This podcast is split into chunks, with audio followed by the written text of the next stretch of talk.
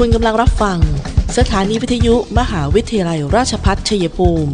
กระจายเสียงในระบบ FM Stereo Multiplex 98 MHz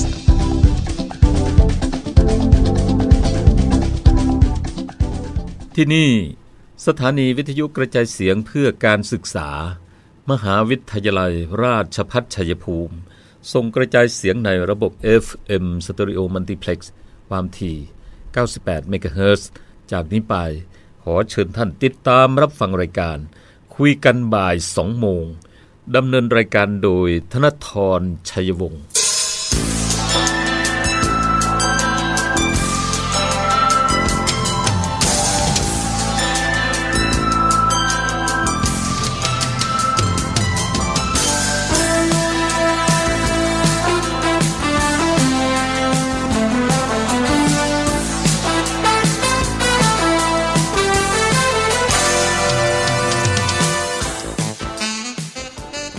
วัสดีค่ะทุกผู้ฟังคะต้อนรับเข้าสู่ช่วงเวลาของรายการคุยกันบ่าย 2 โมงนะคะ ประจำบ่ายของวันจันทร์ที่ 24 พฤษภาคม พุทธศักราช 2564 ดิฉันตุกธนาธรนะคะทำหน้าที่ดำเนินรายการ FM 98 MHz สถานีวิทยุ มหาวิทยาลัยราชภัฏชัยภูมิค่ะ และที่หน้าเพจ CPRU Radio 98 MHz อีกหนึ่งช่องทาง และที่เว็บไซต์นะคะวิทยุออนไลน์ที่เว็บไซต์ CPRU Radio เช่นเดียวกันค่ะ รวมไปถึงพอดแคสต์นะคะถ้าผู้ฟังสะดวกที่ช่องทางไหนก็ติดตามพวกเราได้ค่ะ พร้อมทั้งติชมแล้วก็ฝากข่าวเพื่อการประชาสัมพันธ์ได้ที่นี่นะคะ ท่านผู้ฟังคะสำหรับสถานการณ์นะคะในช่วงสุดสัปดาห์ที่ผ่านมาเนี่ยก็มีอะไรเพิ่มเติมเข้ามากันพอสมควรเลยทีเดียวนะคะแต่ว่าวันนี้เริ่มต้นรายงานสถานการณ์กันก่อนนะท่านผู้ฟังคะสำหรับระดับประเทศนะคะประเทศไทยเราวันนี้ มีรายงานผู้ติดเชื้อรายใหม่ทั้งหมดเนี่ยนะอยู่ที่ ทั้งหมดนะคะ 2,713 รายค่ะ เป็นผู้ติดเชื้อใหม่ 2,507 ราย จากเรือนจำที่ต้องขังอีก 206 รายรวมเป็น 2,713 รายนะคะ ตัวเลขหายป่วยกลับบ้านแล้วที่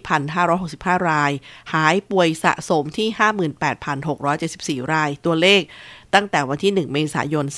2564 นะคะ ส่วนผู้ป่วยสะสมค่ะ ตั้งแต่ 1 เมษายน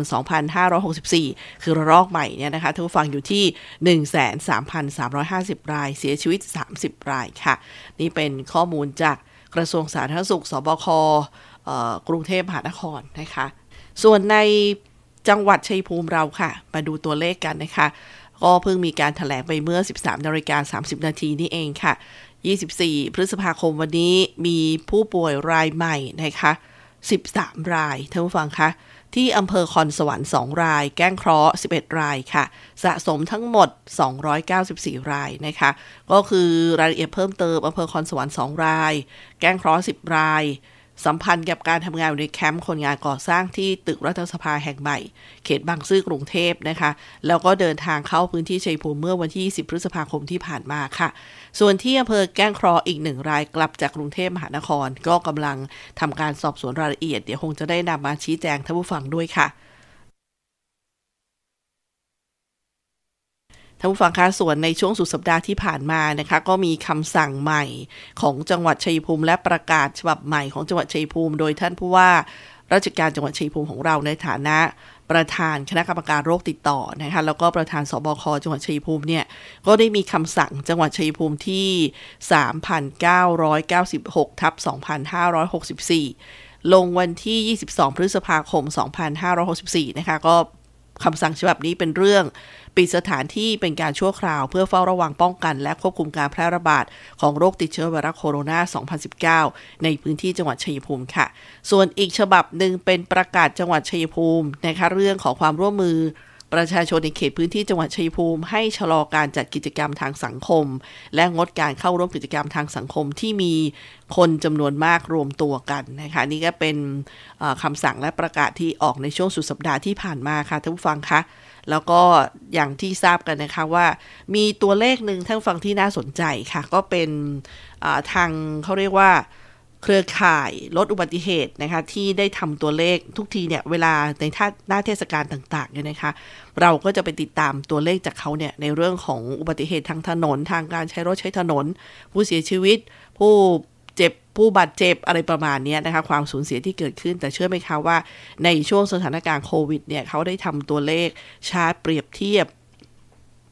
ความสูญเสียที่เกิดจากทั้งสองสาเหตุนะคะไม่ว่าจะเป็นอุบัติเหตุทางถนน แล้วก็โควิด -19 มาให้ชมกัน ที่ภาพที่เห็นก็จะมีณวันที่ 22 พฤษภาคมที่ผ่านมานะคะออย่างเช่น 2 ซีกเลยคือซีกหนึ่งเป็นซีก เหตุที่เกิดจากอุบัติเหตุทางถนน อีกซีกหนึ่งคือความสูญเสียที่เกิดจากสถานการณ์โควิด -19 ก็เปรียบเทียบกันนะคะ 22 พฤษภาคมเนี่ยมีเสียชีวิต 18 ราย จากอุบัติเหตุทางถนน แต่โควิด 19 มีเสียชีวิต 24 ราย แล้วก็ฝั่งอุบัติเหตุทางถนนเนี่ยบาดเจ็บ 2,087 ราย มีผู้ติดเชื้อรายใหม่โควิด -19 ที่ 3,052 รายนะคะ แต่ทั้งสองสถานการณ์เราก็มีวิธีการที่จะรับมืออย่างเช่น ถ้าเป็นอุบัติเหตุก็คือลดเร็ว ลดเสี่ยง ดื่มไม่ขับนะคะ ส่วนโควิด -19 ใส่แมส เว้นระยะห่างล้างมือค่ะ ก็น่าสนใจนะคะ แล้วก็ยังมีภาพล่าสุดคือวันที่ 13 พฤษภาคมเขาก็ทำชาร์ตเปรียบเทียบเหมือนกัน เสียชีวิต 17 รายนะคะ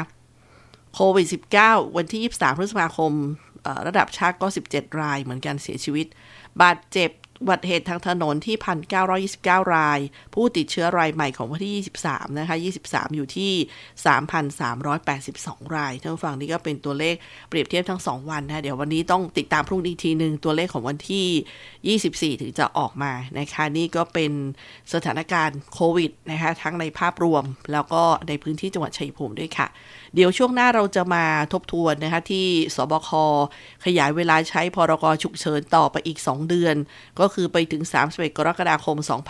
2564 และที่สำคัญก็คือมาตรการควบคุมการระบาดโควิด -19 ของจังหวัดชัยภูมิตามคำสั่งที่ได้อ้างถึงนะคะ ก็จะมีข้อห้ามต่างๆ ที่มาสรุปให้ท่านฟังได้ฟังกันกระชับกระชับกันนะคะ เดี๋ยวพบกันในช่วงที่ 2 ค่ะ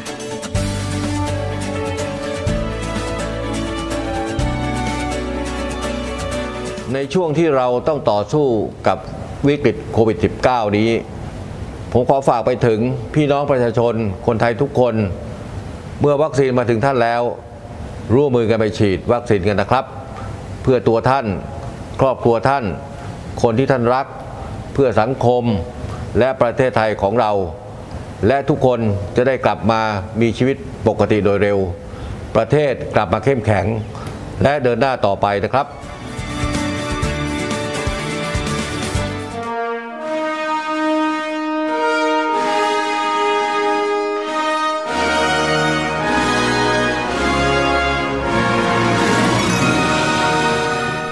มหาวิทยาลัยราชพัฒชัยภูมิรับสมัครนักศึกษาระดับปริญญาตรี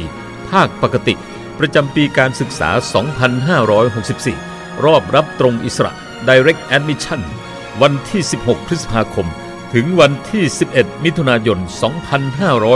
2564 มีมาตรการช่วยเหลือนักศึกษาใหม่ ทุนที่พักฟรีสำหรับนักศึกษาชั้นปีที่ 1 ผ่อนชำระค่าเทอมได้สำหรับนักศึกษาชั้นปีที่ 1 ทุกสาขา หอรวม อยู่ฟรีชำระค่าน้ำค่าไฟรายเดือน ติดต่อสอบถามศูนย์อำนวยการรับสมัครนักศึกษา 044 815 120 061 026 5333 044 815 111 ต่อ 1100 1106 หรือที่เว็บไซต์ cpru ac.th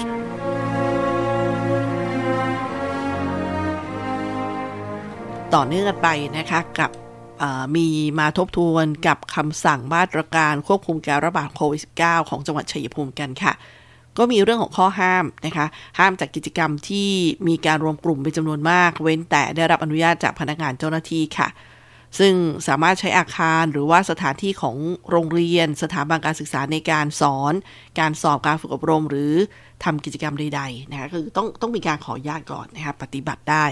ส่วนสถานประกอบการค่ะร้านจำหน่ายอาหารหรือว่าเครื่องดื่ม ทานอาหารในร้านได้ แต่ห้ามดื่มเครื่องดื่มแอลกอฮอล์ในร้าน ขอความร่วมมือให้เปิดบริการถึง 23นาฬิกาห้างสรรพสินค้า ศูนย์การค้า community hall เอ่อ community mall ขอความร่วมมือให้เปิดบริการได้ตามเวลาปกติถึง 21นาฬิกาส่วนร้านสะดวกซื้อซูเปอร์มาร์เก็ตตลาดนัดถนนคนเดิน ขอความร่วมมือให้เปิดบริการตั้งแต่ 4นาฬิกาถึง 23นาฬิกาค่ะ ส่วนเรื่องของการเดินทางข้ามจังหวัดนะคะท่านผู้ฟังคะขอความร่วมมือ งด ชะลอ หรือว่าหลีกเลี่ยงการเดินทางข้ามเขตพื้นที่จังหวัด กรณีเดินทางกลับจากพื้นที่ควบคุมสูงสุด และเข้มงวด หรือพื้นที่ควบคุมสูงสุด ให้รายงานตัวกับผู้นำชุมชน อสม และแยกกักตัวนะคะไม่น้อยกว่า 14 วัน หรือจนกว่าจะออกนอกพื้นที่ ส่วนกรณีเดินทางกลับจากพื้นที่ควบคุมนะคะเรียกว่าอีกสีอีกโทนสีหนึ่งก็ให้กักตัวด้วยตัวเองค่ะ สังเกตอาการ ส่วนครูบุคลากรทางการศึกษานักเรียนนักศึกษาที่กลับจากต่างจังหวัด ให้รายงานตัวกับเจ้าหน้าที่ และแยกกักตัวเป็นเวลาไม่น้อยกว่า 14 วัน การเคลื่อนย้ายแรงงานต่างด้าว ให้แจ้งสำนักงานสวัสดิการและคุ้มครองแรงงานจังหวัดก่อนวันเดินทาง และเคลื่อนย้ายแรงงานต่างด้าว ไม่น้อยกว่า 7 วัน ส่วนมาตรการสำหรับผู้ติดเชื้อผู้สัมผัสเสี่ยงสูง ผู้มีเหตุอันควรสงสัยว่าติดเชื้อนะคะ ผู้ติดเชื้อหรือผู้ที่คาดหมายว่า ตนเนี่ยเป็นผู้ติดเชื้อทุกรายต้องเข้ารับการรักษาค่ะ ส่วนผู้สัมผัสเสี่ยงทุกรายต้องตรวจคัดกรองหาเชื้อ หากตรวจครั้งที่ 1 แล้วผลไม่พบเชื้อต้องตรวจซ้ำอีก 7 วันถัดไป ให้แยกกักตัวที่บ้านพักไม่น้อยกว่า 14 วัน และห้ามทำกิจกรรมรวมกลุ่มในครอบครัวหรือเพื่อน ผู้มีเหตุอันควรสงสัยว่าติดเชื้อต้องรีบแจ้งเจ้าหน้าที่ ขอเน้นย้ำนะคะว่าต้องสวมหน้ากากอนามัยหรือหน้ากากผ้า เมื่อออกนอกเคหสถานปฏิบัติตามมาตรการ DMHTTA ด้วยค่ะ ซึ่งการเร่งรัดฉีดวัคซีนเป็นวาระของจังหวัดชัยภูมิ ส่วนราชการรัฐวิสาหกิจภาคเอกชน ให้บูรณาการปฏิบัติงานในการแจกจ่าย ลงทะเบียน ฉีดวัคซีน ให้เป็นไปอย่างมีประสิทธิภาพและรวดเร็วนะคะ อันนี้ก็เป็นหนึ่งในมาตรการแล้วคำสั่งที่ออกมา แล้วก็อย่างที่ทราบกันนะคะท่านผู้ฟังเขาว่าที่ประชุมสบคชุดใหญ่เนี่ย ได้เห็นชอบให้อนุมัติขยายระยะเวลา ใช้ประกาศสถานการณ์ฉุกเฉินในเขตในทุกเขตท้องที่ทั่วราชอาณาจักรคราวที่ 12 ออกไปอีก 60 วัน ก็คือตั้งแต่วันที่ 1 มิถุนายนไปถึง 31 กรกฎาคม 2564 นะคะ และสำหรับทาง เมื่อวันที่ 22 พฤษภาคมที่ผ่านมาท่านฟังคะก็มีภาพของการร่วมกับ ทางทีมกาชาติจังหวัดชัยภูมิ สาธารณสุขจังหวัดเทศบาลเมืองก็ได้เข้าไปเยี่ยมให้กำลังใจ ชาวชุมชนกุดแคนนะคะ เจ้าหน้าที่ที่ปฏิบัติงาน และผู้ที่หายป่วยจากโรคโควิด 7 รายที่กลับเข้าชุมชน และมีการมอบสิ่งของประโภคบริโภคอย่างเช่น หน้ากากอนามัย ยาแอลกอฮอล์นมเด็กเล็ก นมจืดสำหรับเด็กโต ผู้ป่วยติดเตียง ผู้สูงอายุตามความต้องการของที่ชุมชนเรียกร้องมา ซึ่งสิ่งของบริจาคเนี่ยนะคะก็มีการจัดซื้อด้วยเงินที่ทุกท่านบริจาคกกันมา จากกองทุนช่วยเหลือ ผู้ประสบสาธารณภัยที่หัวหน้าส่วนราชการหน่วยงานเอกชน และผู้ใหญ่ใจดีทั้งหลายเนี่ยได้บริจาคเข้ามานะคะ ก็ต้องขอขอบคุณท่านด้วยค่ะ ส่วนท่านที่อยากจะขอรับบริจาคนะขอบริจาคเเพื่อเข้าบัญชีกองทุนเนี่ยก็นำไปช่วยต่อเนี่ยนะคะ เชิญชวนสนับสนุนช่วยเหลือผู้ที่ได้รับผลกระทบจากโควิด -19 ได้ที่บัญชีนี้ค่ะ บัญชีชื่อบัญชีนะคะ เงินช่วยเหลือผู้ประสบภัยจังหวัดชัยภูมิ ธนาคารกรุงไทย หมายเลขบัญชี 307ขีด0ขีด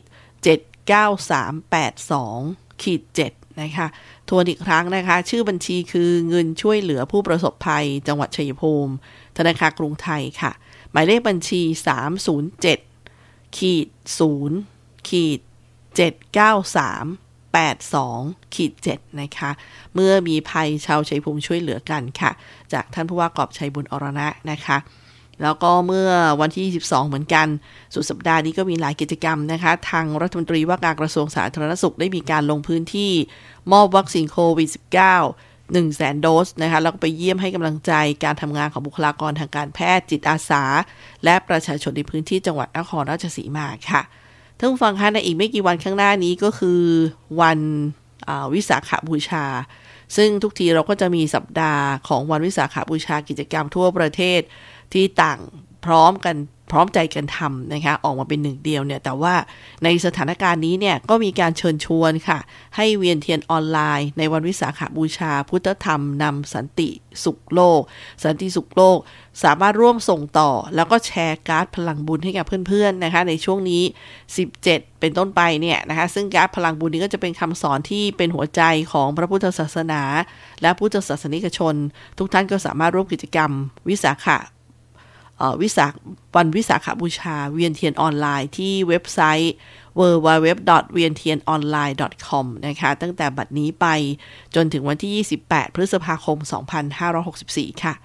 และสมาคมผู้สูงอายุแห่งประเทศไทยนะคะ ได้มีการส่งหนังสือจากสบค ศูนย์ควบคุมโรคโควิด -19 ให้กับทุกจังหวัดนะให้ดำเนินการ แล้วก็ช่วยประชาสัมพันธ์ ให้ประชาชนคนไทยเนี่ยเข้ารับการฉีดวัคซีนโดยทั่วถึงกัน จึงขอแจ้งมายังประธาน แล้วก็กรรมการชมรมผู้สูงอายุทุกท่านว่า นี่เป็นวาระแห่งชาติที่ทุกคนต้องช่วยกันทุกหนทาง เพื่อให้ผู้ผู้มีอายุตั้งแต่ 18 ปีขึ้นไป เข้ารับการฉีดวัคซีนให้มากที่สุด สิ่งใดที่ยังไม่รู้จริง ต้องศึกษาเรียนรู้แล้วจึงไปบอกต่อ ขอให้มั่นใจว่ารัฐบาลได้วางแผนขั้นตอนไว้พร้อมแล้ว หน้าที่ของเราคือ เชิญชวนคนทุกเพศทุกวัยฉีดวัคซีนให้มากที่สุด เพื่อสร้างภูมิคุ้มกันร่วมกัน อันนี้ก็เป็นหนังสือจากสมาคมผู้สูงอายุแห่งประเทศไทยนะคะถึงสบคศูนย์ควบคุมโควิด -19 ทุกจังหวัดเลย มาถึงตรงนี้ท่านผู้ฟังคะก็ยังมีอย่างเช่น แผ่นประชาสัมพันธ์อันนี้น่าสนใจค่ะ สรุปไว้ก็คือเป็นข้อมูลจากโรงพยาบาลจุฬาลงกรณ์สภากาชาติไทยนะคะเป็นเรื่องของการตั้งกาดสูงเพื่อระวังโรคโควิด -19 สายพันธุ์อินเดีย โรคโควิด -19 ปีการกลายพันธุ์หลายสายพันธุ์ได้แก่สายพันธุ์อังกฤษ แอฟริกาใต้ บราซิล ฟิลิปปินส์ และอินเดีย จึงต้องระวังการแพร่ระบาดที่รุนแรงเป็นวงกว้าง แล้วก็เกิดการกลายพันธุ์ในสายพันธุ์ใหม่ต่อไปเรื่อยๆ โดยเฉพาะสายพันธุ์อินเดียที่เริ่มมีการพบในประเทศไทยแล้วนะคะก็ย้ำมาท่านฟังว่าที่เป็นข้อมูลจากโรงพยาบาลจุฬาลงกรณ์สภากาชาดไทยค่ะท่านฟังสามารถติดตามข้อมูลเพิ่มเติมไว้ที่เว็บไซต์นี้แหละนะคะจุฬาลงกรณ์ hospital.go.th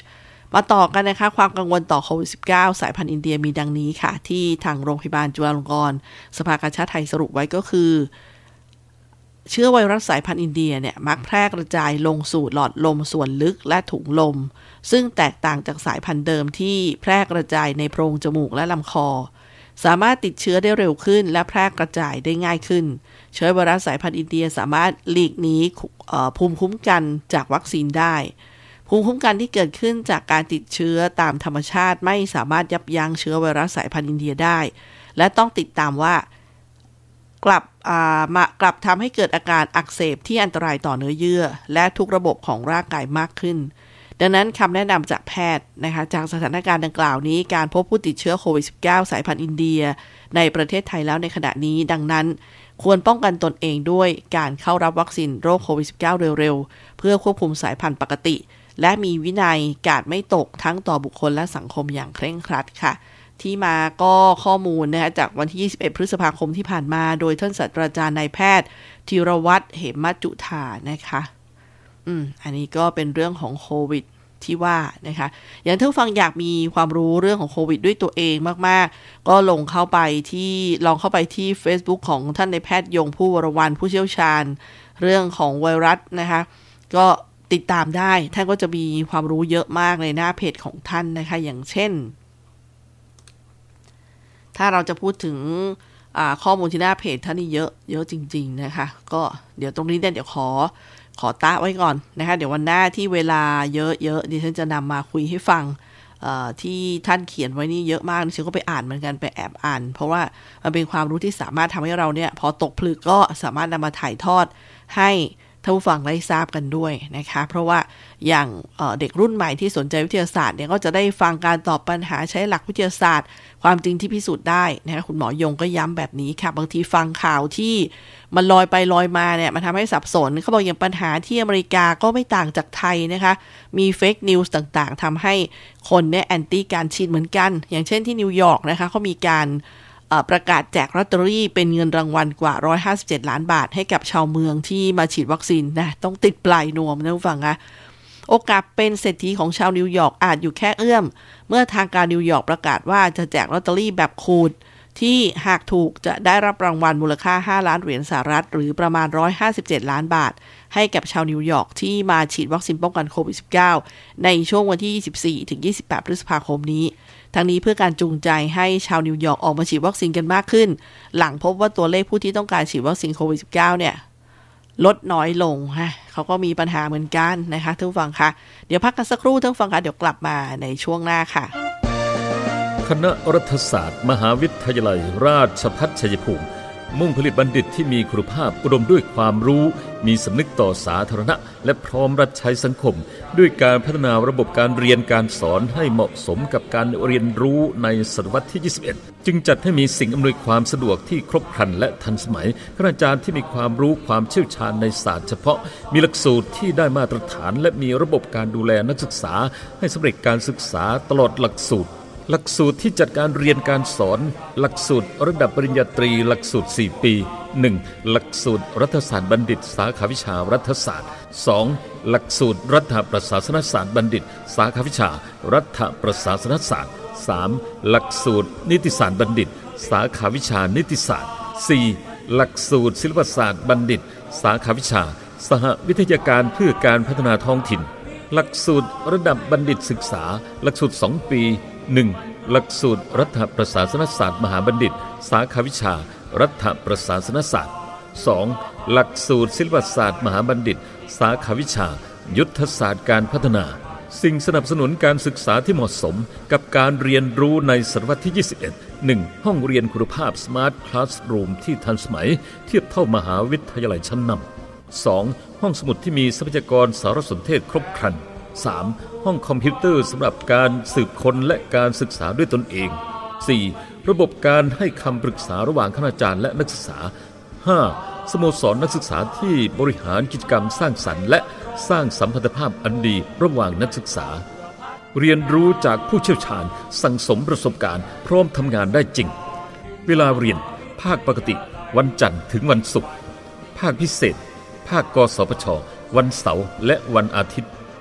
แนวทางการประกอบอาชีพ 1. ข้าราชการสังกัดกระทรวงกรมกองต่างๆ 2. ข้าราชการตุลาการ 3. ข้าราชการสังกัดท้องถิ่น 4. พนักงานรัฐวิสาหกิจ 5. พนักงานเอกชน 6. นักวิจัย นักวิชาการ อาจารย์มหาวิทยาลัย 7. ผู้ประกอบการอิสระ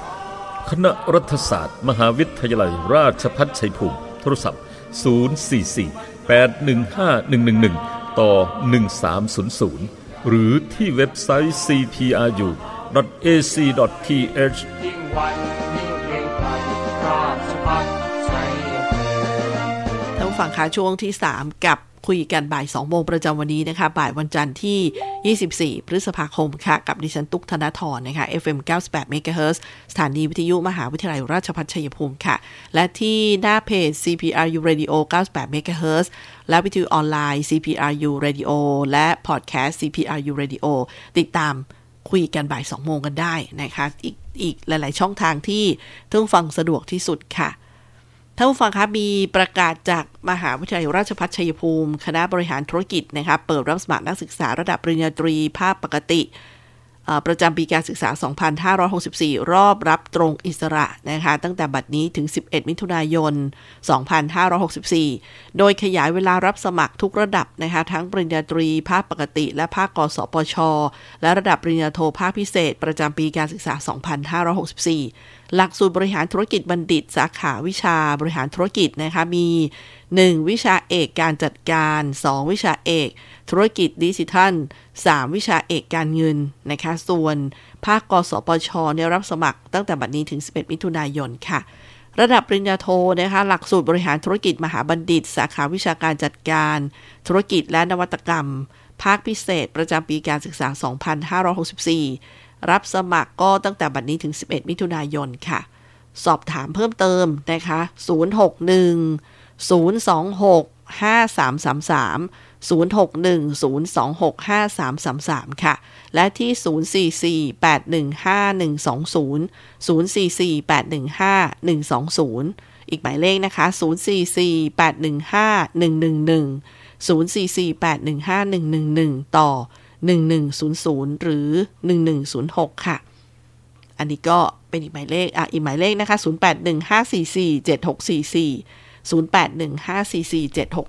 0815447644 นะคะ ส่วนการรับสมัครนักศึกษาทั้งระดับปริญญาตรีภาคปกติ แล้วก็รอบรับตรงอิสระคือช่วงนี้แหละนะคะเริ่มแล้วไปถึง 11มิถุนายนช่วยบอกต่อกันด้วย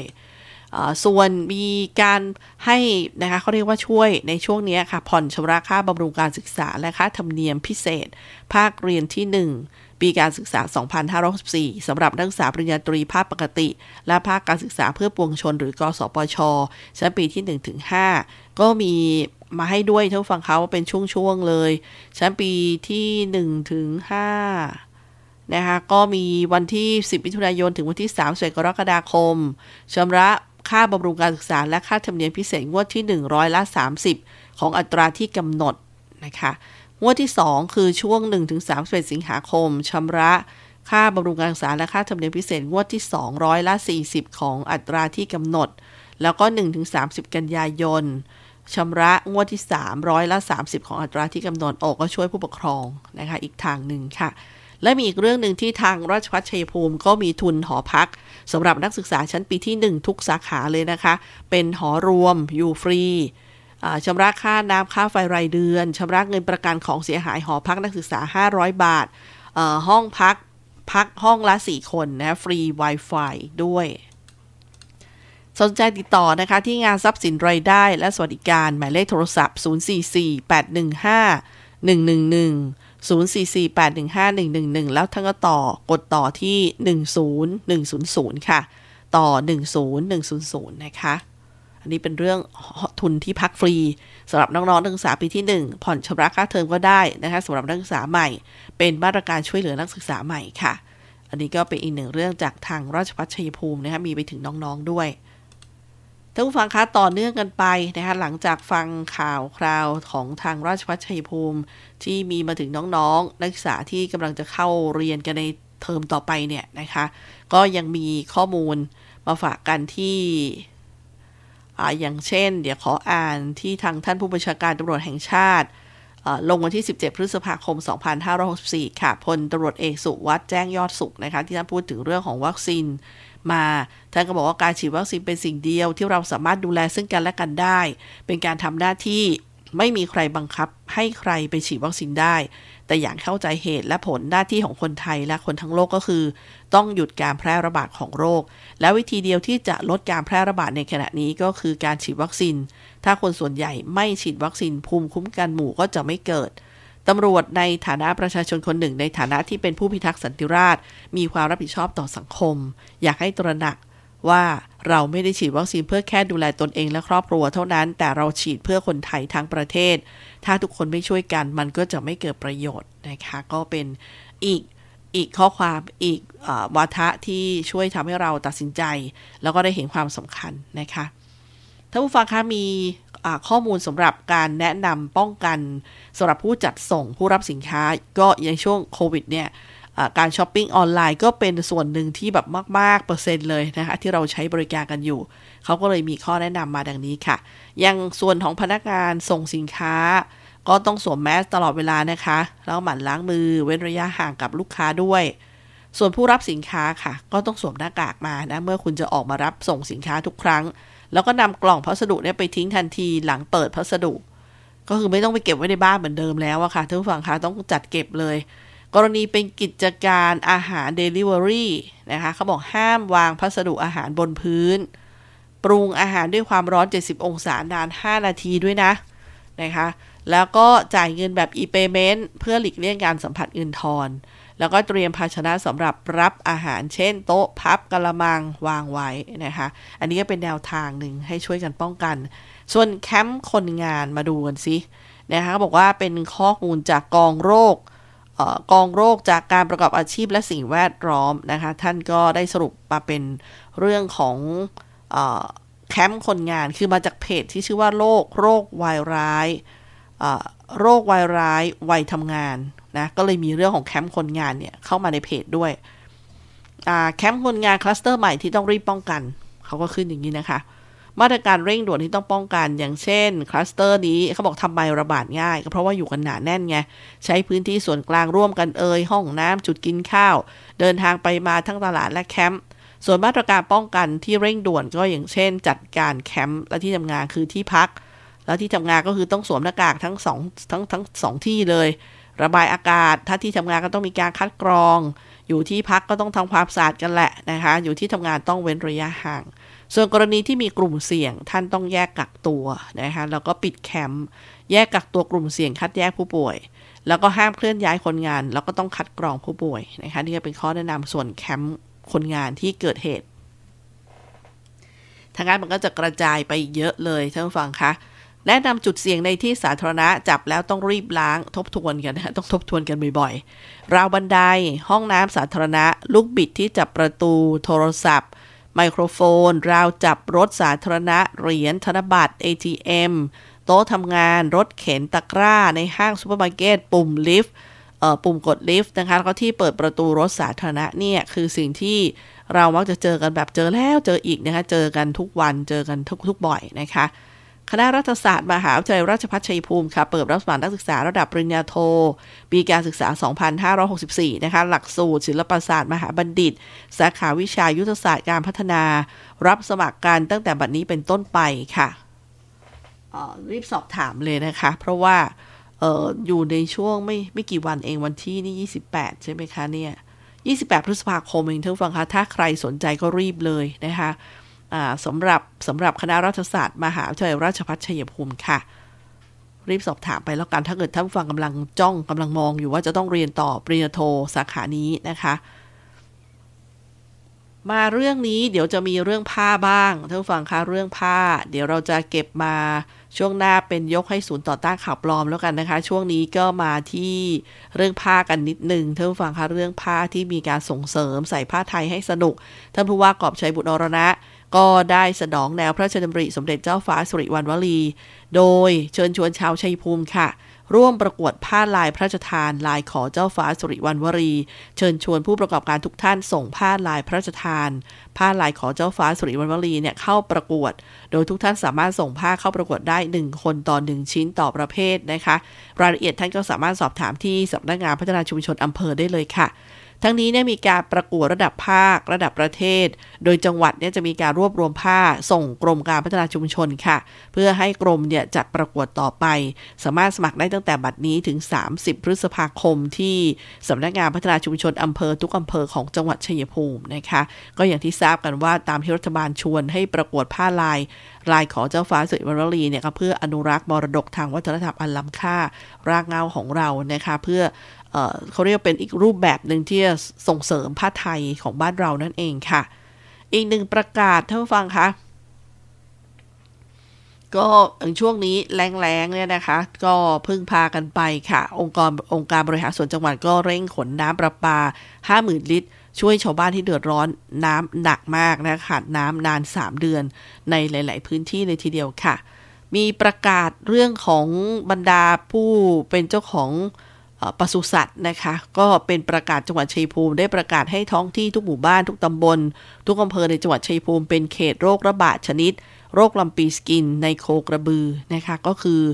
การเคลื่อนย้ายโคกระบือเข้าออกผ่าน หรือว่าภายในเขตจังหวัดชัยภูมิเนี่ยจะได้รับอนุญาตเป็นหนังสือจากสัตวแพทย์ผู้มีอำนาจรับผิดชอบ ประจำท้องที่นั้นทุกครั้งที่มีการเคลื่อนย้าย ตามมาตรา 22 แห่งพระราชบัญญัติในโรคระบาดสัตว์ พุทธศักราช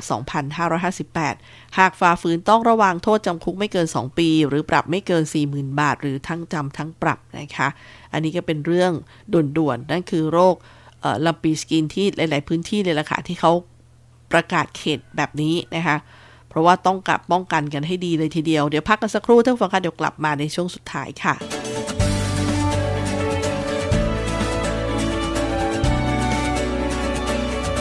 ในช่วงที่เราต้องต่อสู้กับวิกฤตโควิด -19 นี้ ผมขอฝากไปถึงพี่น้องประชาชนคนไทยทุกคน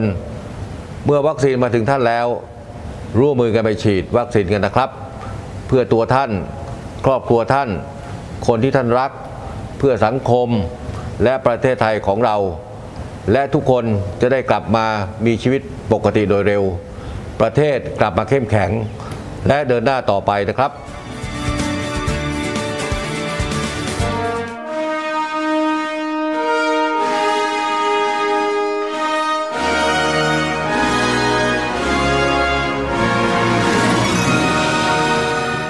มหาวิทยาลัยราชพัฒชัยภูมิรับสมัครนักศึกษาระดับปริญญาตรี ภาคปกติ ประจำปีการศึกษา 2564 รอบรับตรงอิสระ Direct Admission วันที่ 16 พฤษภาคม ถึงวันที่ 11 มิถุนายน 2564 มีมาตรการช่วยเหลือนักศึกษาใหม่ ทุนที่พักฟรีสำหรับนักศึกษาชั้นปีที่ 1 ผ่อนชำระค่าเทอมได้สำหรับนักศึกษาชั้นปีที่ 1 ทุกสาขา อรวม อยู่ฟรี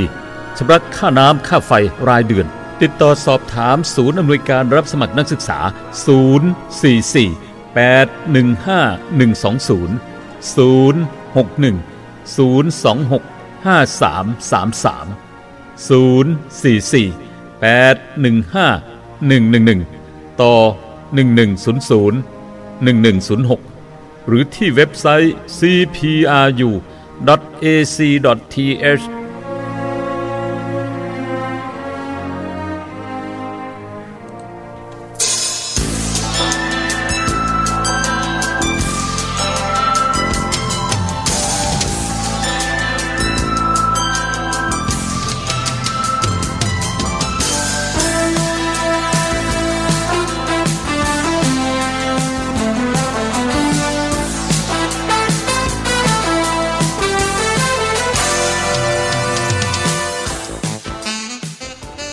เดินทางมาถึงช่วงท้ายรายการของคุยกันบ่าย 2 โมงประจำวันนี้นะคะ ช่วงท้ายรายการก็มีข้อมูลฝากกันอย่างเช่นนะคะเขาบอกว่าเดี๋ยวนะคะสักครู่หนึ่งโอ้ก็มีการเตือนนะท่านฟังเขาบอกว่าเดี๋ยวมีเรื่องของมิจฉาชีพเนี่ยแทรกเข้ามาในทุกๆ สถานการณ์เลยค่ะ ยิ่งโควิด ก็มีเรื่องของสุขภาพ เรื่องของข้อมูลเท็จๆเนี่ยเยอะมากนะคะ แต่ว่าในทางกลับกัน ความเป็นอยู่ของชาวบ้านของพวกเราทุกๆ วันนี้ก็ต้องระมัดระวังเหมือนกัน เขาบอกเรื่องขโมยขโจรมากันทุกรูปแบบนะคะบางทีก็บอกว่าเป็นเจ้าหน้าที่นู่นนี่มา แต่ว่าก็มองทรัพย์สินของเราท่านผู้ฟังก็ต้องระมัดระวังกันให้ดีค่ะ อย่างเช่นแม้ทั้งการขับรถยนต์นะคะในเพจหนึ่งได้เตือนภัยนะคะบอกว่าขอข้อออข้อควรระวังอย่าเปิดกระจกรถยนต์เมื่อมีคนมายืนขวางอยู่หน้ารถ อย่าเพิ่งลงจากรถ เพราะว่าอาจถูกซ้อมแล้วนำตัวลากขึ้นรถไปซ้อมต่อที่อื่น เพื่อปลดทรัพย์สินและอาจถูกทำร้ายมากกว่านั้นอีกนะคะเขาบอกมีเรื่องที่มาแลกเปลี่ยนกันในเพจนี้เขาบอกว่าเขาเล่าให้ฟังว่าเหตุเกิดประมาณสองทุ่ม จอดรถไว้ที่วัดโพ เดินไปดูของที่ตลาดนัดสะพานพุทธ นี่เป็นกรุงเทพมหานครนะคะพอขากลับมาที่รถกำลังจะออกรถมีผู้ชายมายืนขวางหน้ารถ เพื่อเพื่อนเพื่อนเห็นว่ามีคนเดียว นะคะตัวเองก็เป็นผู้ชายด้วยนะคะเขาเล่าอย่างนี้บอกตัวเองก็เป็นผู้ชายไม่น่าจะมีอะไรนะจึงเปิดกระจกรถแล้วก็ถามไปว่ามีอะไร เท่านั้นแหละค่ะมีผู้ชาย 3-4 คนมาจากไหนก็ไม่รู้ ลากตัวเขาออกมาซ้อม ด้านหลังรถ แล้วก็ขับรถพาไปด้วยไปชานเมือง ลากตัวลงมา คนหนึงบอกให้ยิงอะไรประมาณนี้ค่ะ อีกคนก็บอกให้แทง โอ้นะคะหวาดเสียวเลยท่านผู้ฟัง เขาบอกว่าก่อนไปเนี่ย พวกเขาก็ถอดเสื้อผ้าออกหมด เอาเสื้อเนี่ยมัดไว้ ขับรถพร้อมทรัพย์สินไปทั้งหมด โชคดีที่ไม่ถึงแก่ชีวิต ก็เลยมาเขียนบอกในบล็อกในหน้าเพจของเขาเองค่ะว่า อย่าไว้ใจอย่าเปิดกระจกเวลาเจอแบบนี้นะคะ แล้วก็ให้ล็อกประตูนะคะเออแล้วก็ใช้เสียงแตรเพื่อ เป็นการเรียกความสนใจให้คนอื่นเนี่ยนะคะมามาช่วยเราหรือมาที่เหตุการณ์นี้ ก็แนะนำกันไว้ท่านผู้ฟังมันก็เกิดขึ้นได้นะนะคะมีภาพของศูนย์เครือข่ายประมงค่ะสำนักงานประมงก็ส่งมาให้ดูกันนะคะเป็นเรื่องของแปลงเรียนรู้ ดูได้ทุกฤดูลองแวะมาดูกันได้นะคะในต้นฤดูฝนแบบนี้ฤดูแห่งกบเออเป็นช่วงการเพาะพันธุ์กบมีลูกกบคุณภาพบริการด้วย ที่ศูนย์เครือข่ายประมงนะคะออของนายประสิทธิ์ ขึ้นภูเขียวหมู่ 17ตำบลกุดชุมแสงอำเภอหนองบัวแดงจังหวัดชัยภูมินี่เองค่ะ มีกิจกรรมด้านประมงมากมายเลยในพื้นที่ของท่านเนี่ยทั้งเลี้ยงปลานิลปลาตะเพียนขาวในบ่อดิน เลี้ยงปลาดุกในบ่อพลาสติก เลี้ยงหอยขม เลี้ยงแหนแดง เพาะพันธุ์ปลานะคะแวะมาดูมาเรียนรู้กันได้ค่ะในช่วงนี้ปฏิบัติตามมาตรการป้องกันโควิดด้วยนะคะ ก็มีหมายเลขโทรศัพท์ขึ้นที่ที่ที่ภาพหน้าเพจด้วยนะคะท่านฟังคะช่วยติดตาม หรือไม่ก็สอบถามไปที่ สำนักงานประมงจังหวัดชัยภูมิได้ค่ะ บางท่านก็ถามเข้ามา บอกว่ามีลูกกบไหมอะไรเงี้ยเนี่ยค่ะ คุยตรงกับคุณประสิทธิ์เลยเพียงแต่เราเอามาให้ชมกันว่าเนี่ยเป็นศูนย์ เครือข่ายประมงแปลงเรียนรู้ที่ดูได้ทุกฤดู ก็แวะกันไปเลยนะคะ ว่าใครถนัดเรื่องอะไรบ้างพูดถึงในเรื่องของศูนย์ต่อต้านข่าวปลอมวันนี้อาจจะไม่เป็นเป็นเรื่องเป็นราวมากนัก แต่ว่าอยากจะมาย้ำว่ามันเป็นคดีแล้วนะท่านผู้ฟังคะ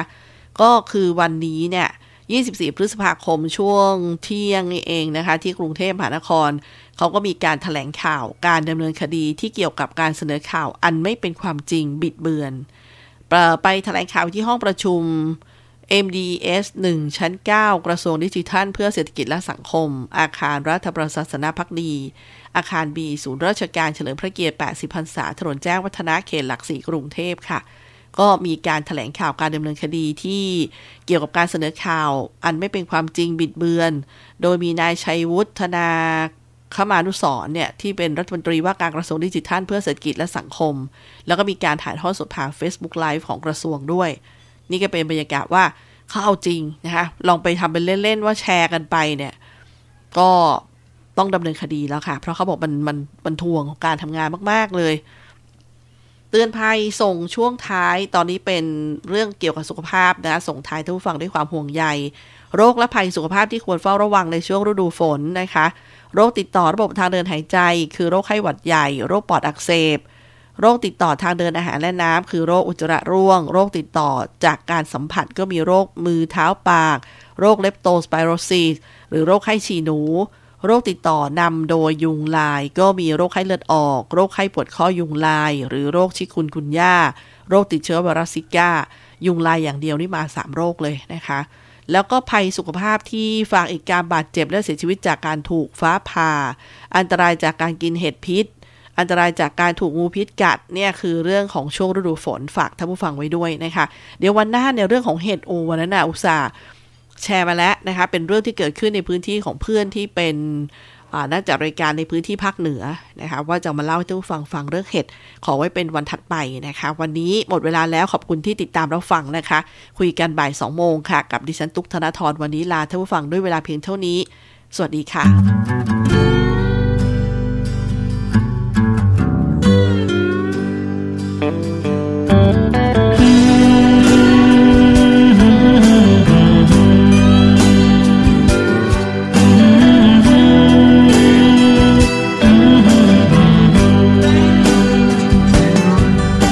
จะฝากความรักเอาไว้ ที่บนฝากฟ้า ก็กลัวเราเทวดาจะมาแย่งไป ถ้าจะฝากความรักในสายน้ำที่เย็นใส ก็กลัวความรักหนาวตายก่อนได้เคียงข้าง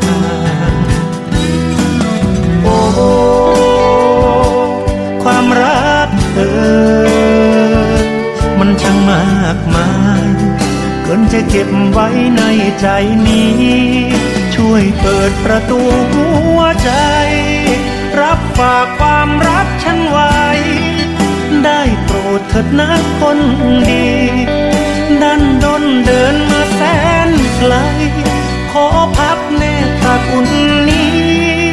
หวังว่าคงยังไม่มี ใครต่อใครในหัวใจ